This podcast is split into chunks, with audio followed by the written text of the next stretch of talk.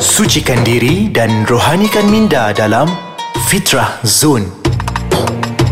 Bismillahirrahmanirrahim. Alhamdulillahirabbil وبه نستعين والعاقبة للمتقين والصلاة والسلام على نبينا محمد وعلى آله وصحبه أجمعين Para pendengar yang saya muliakan, kita kembali bersiar, kita kembali bertemu pada episod pada kali ini membicarakan berkaitan dengan hari raya lagi dan bersempena dengan hari kemuliaan ini dan juga sambutan kemuliaan kita pada bulan Syawal.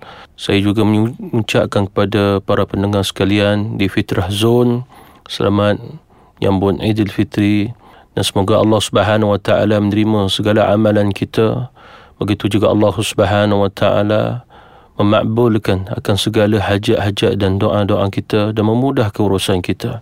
Insya-Allah pada kali ini perbicaraan kita berkaitan dengan raya adalah berkaitan dengan satu perkara yang menjadi adab dan juga akhlak dalam Islam yang merupakan adab dan akhlak yang agung yang mana Rasulullah sallallahu alaihi wasallam pernah bersabda dalam Sahih Al-Bukhari yang mana maksudnya barang siapa yang pernah melakukan satu kezaliman terhadap saudaranya maka hendaklah ia memintakan agar dihalalkan disebabkan di akhirat kelak dinar dan juga dirham tidak akan memberi manfaat. Kezalimannya harus dibalas. Maksudnya Allah Subhanahu wa taala dengan sifat keadilannya dia akan menghisap juga dan juga Allah Subhanahu wa taala mengadili antara kedua pihak itu oleh kerana itu Rasulullah sallallahu alaihi wasallam sebut kezalimannya harus dibalas dengan cara kebaikannya diberikan kepada saudaranya itu. Sekiranya ia tidak mempunyai kebaikan lagi, nescaya kejahatan saudaranya pula diambil. Lalu ia akan memikul pula akan dosa-dosa ataupun kesalahan daripada saudara yang telah ia lakukan kezaliman itu. Dalam riwayat yang lain, Rasulullah wasallam pernah bertanya para sahabat, siapakah orang yang muflis itu? Lalu jawab para sahabat Nabi sallallahu alaihi wasallam, "Ya Rasulullah, tentunya orang yang muflis itu adalah orang yang tidak mempunyai harta, tidak mempunyai dirham, tidak mempunyai dinar." Kata Rasulullah sallallahu alaihi wasallam, muflis itu adalah orang yang mana apabila dia berada di akhirat kelak, segala daripada amalan-amalan kebaikannya, pahala yang pernah dia lakukan yang diberi oleh Allah Subhanahu Wa Taala lalu diambil dan diberi kepada mereka yang pernah sewaktu di atas dunia dia melakukan kezaliman ke atas orang tersebut. Lalu Rasulullah sallallahu alaihi wasallam menyebut bahawasanya dengan kezaliman keburukan yang dia lakukan kepada seseorang lalu dituntut oleh Allah Subhanahu wa taala melalui hamba itu juga menuntutnya Lalu Allah Subhanahu wa taala mempertemukan. Ini maksudnya Allah Subhanahu wa taala juga menuntut seperti mana hamba tadi juga yang dizalimi juga menuntut agar dia dibicarakan oleh Allah yakni diadili oleh Allah Subhanahu wa taala. Maksudnya Allah Subhanahu wa taala memenangkan bagi orang yang mahu dia dituntut bila atas perbuatan yang dilakukan oleh seseorang yang telah menzalimi akan dirinya. Dalam sebuah hadis lagi Rasulullah sallallahu alaihi wasallam menyebut tentang seseorang yang berhutang di mana dia membiarkannya secara sengaja juga dia melengah-lengahkannya sehingga dia tidak membayar terus ataupun tidak membayar langsung akan hutang piutangnya. Kita bahasakan seperti mana saudaranya, sahabat handalnya, mungkin kawannya, mungkin adik-beradiknya sehinggalah orang yang dihutang itu menuntut agar Allah Subhanahu wa taala membicarakan Allah Subhanahu wa taala mengadili bagi mereka yang pernah melakukan hutang tersebut. Lalu Allah Subhanahu wa taala mengadilinya mereka semuanya berada dalam perbicaraan kembali oleh Allah Subhanahu wa taala mereka itu dihisap kembali dengan amalan-amalan mereka dihitung dan setiap daripada hutang piutang mereka dibayar melalui pahala-pahala tersebut. Kalau sekiranya tidak ada, nescaya kalau sekiranya ada dosa, dosa kepada mereka yang dihutangi itu, nescaya diserahkan, diberikan pula kepada orang yang berhutang. Jadi insya Allah selepas ini kita akan kembali masih lagi dalam fitrah zone. Jadi para pendengar yang dirahmati Allah Subhanahu Wa Taala kita kembali selepas ini insya Allah.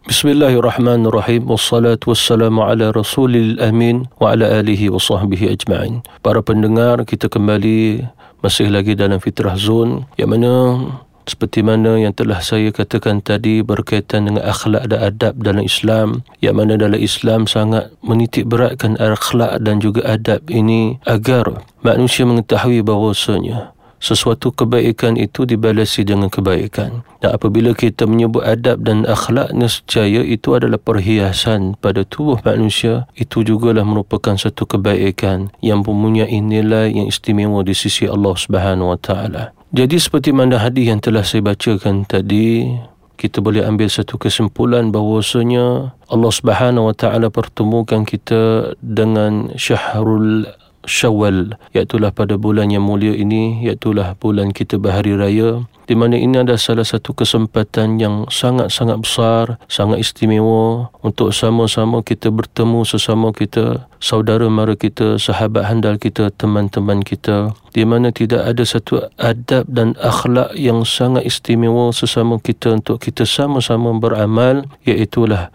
kita meminta maaf. Seperti mana hadis Rasulullah sallallahu alaihi wasallam Allah Subhanahu wa taala merahmati seseorang apabila seorang saudaranya pernah melakukan satu kezaliman atasnya lalu ia hadir dia datang dan meminta maaf. Lalu si hamba ini pun memaafkannya dan Allah Subhanahu wa taala merahmatinya dan hendaklah kita ketahui bahawasanya Allah Subhanahu wa taala itu maha agung, maha hebat. Apabila Allah Subhanahu wa taala merahmati akan hamba-hambanya, mustahil Allah Subhanahu wa taala merahmati hambanya dengan sifat yang tidak ada pada Allah Subhanahu wa taala. Allah Subhanahu wa taala maha besar. Mustahil Allah Subhanahu wa taala nak merahmati akan hambanya dengan rahmat yang kecil. Begitu juga Allah Subhanahu wa taala Maha Pengampun, Maha Pemurah. Mustahil juga Allah Subhanahu wa taala nak memberikan ampunan yang kecil saja. Sedangkan sifat Allah Subhanahu wa taala itu Maha Agung, Maha Besar. Dan begitu juga wahai para pendengar yang dirahmati Allah Subhanahu wa taala sekalian, ingatlah Allah Subhanahu wa taala Maha hebat apabila dikurniakan sesuatu kepada kita lihatlah kurniaan itu daripada Allah tentu juga dia adalah satu yang hebat dan istimewa. Dan Allah Subhanahu wa taala juga memberi kepada kita dengan apa saja yang kita mohon kepada Allah Subhanahu wa taala begitu juga Allah Subhanahu wa taala menunaikan hajat-hajat kita memakbulkan akan doa-doa kita seperti mana rasailah sebelum ini sekarang ini insya-Allah yang akan datang. Ada sajalah rahmat ada sajalah rezeki ada sajalah pemberian daripada Allah Subhanahu wa taala yang kadang-kadang kita terlupa untuk bersyukur dengan apa yang telah diberi oleh Allah Subhanahu wa taala itu. Dalam Islam diajar bahawasanya kita wajib untuk bersyukur kepada Allah Subhanahu wa taala di mana kewajipan untuk bersyukur kepada Allah atas segala nikmat yang diberikan yang dikurniakan oleh Allah Subhanahu Wa Taala dan hendaklah kita ketahui bahawasanya salah satu sifat yang diperintah oleh Allah Subhanahu Wa Taala untuk kita bersifat dengan sifatnya itu iaitu dengan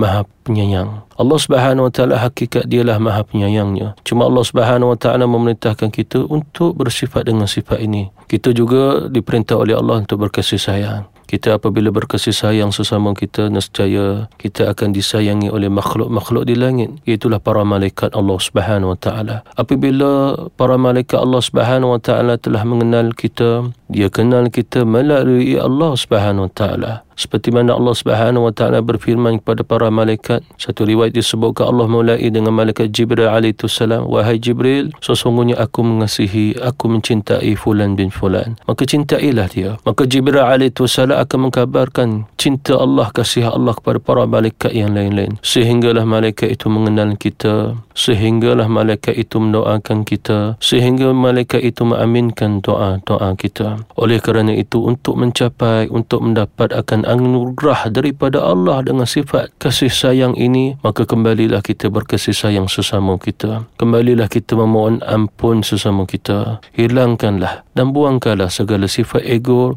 dan rasa diri kita betul. Mungkin ada sesuatu yang tidak kita sengaja, kita tidak tahu bahawasanya itu satu kesalahan. Lalu dengan memohon maaf, dengan meminta ampun, moga-moga Allah Subhanahu Wa Taala juga memberi keampunan dan juga memaafkan dosa-dosa kita. Alhamdulillah, kita berada pada penghujung dalam fitrah zone jadi moga-moga pada setiap daripada yang mendengar mendapat manfaat daripada apa yang sama-sama kita telah muzakarahkan. Jadi insya-Allah hingga bertemu lagi pada episod yang akan datang. Moga-moga Allah Subhanahu wa taala memudahkan urusan kita. Wabillahi taufik wal hidayah. Wassalamualaikum warahmatullahi wabarakatuh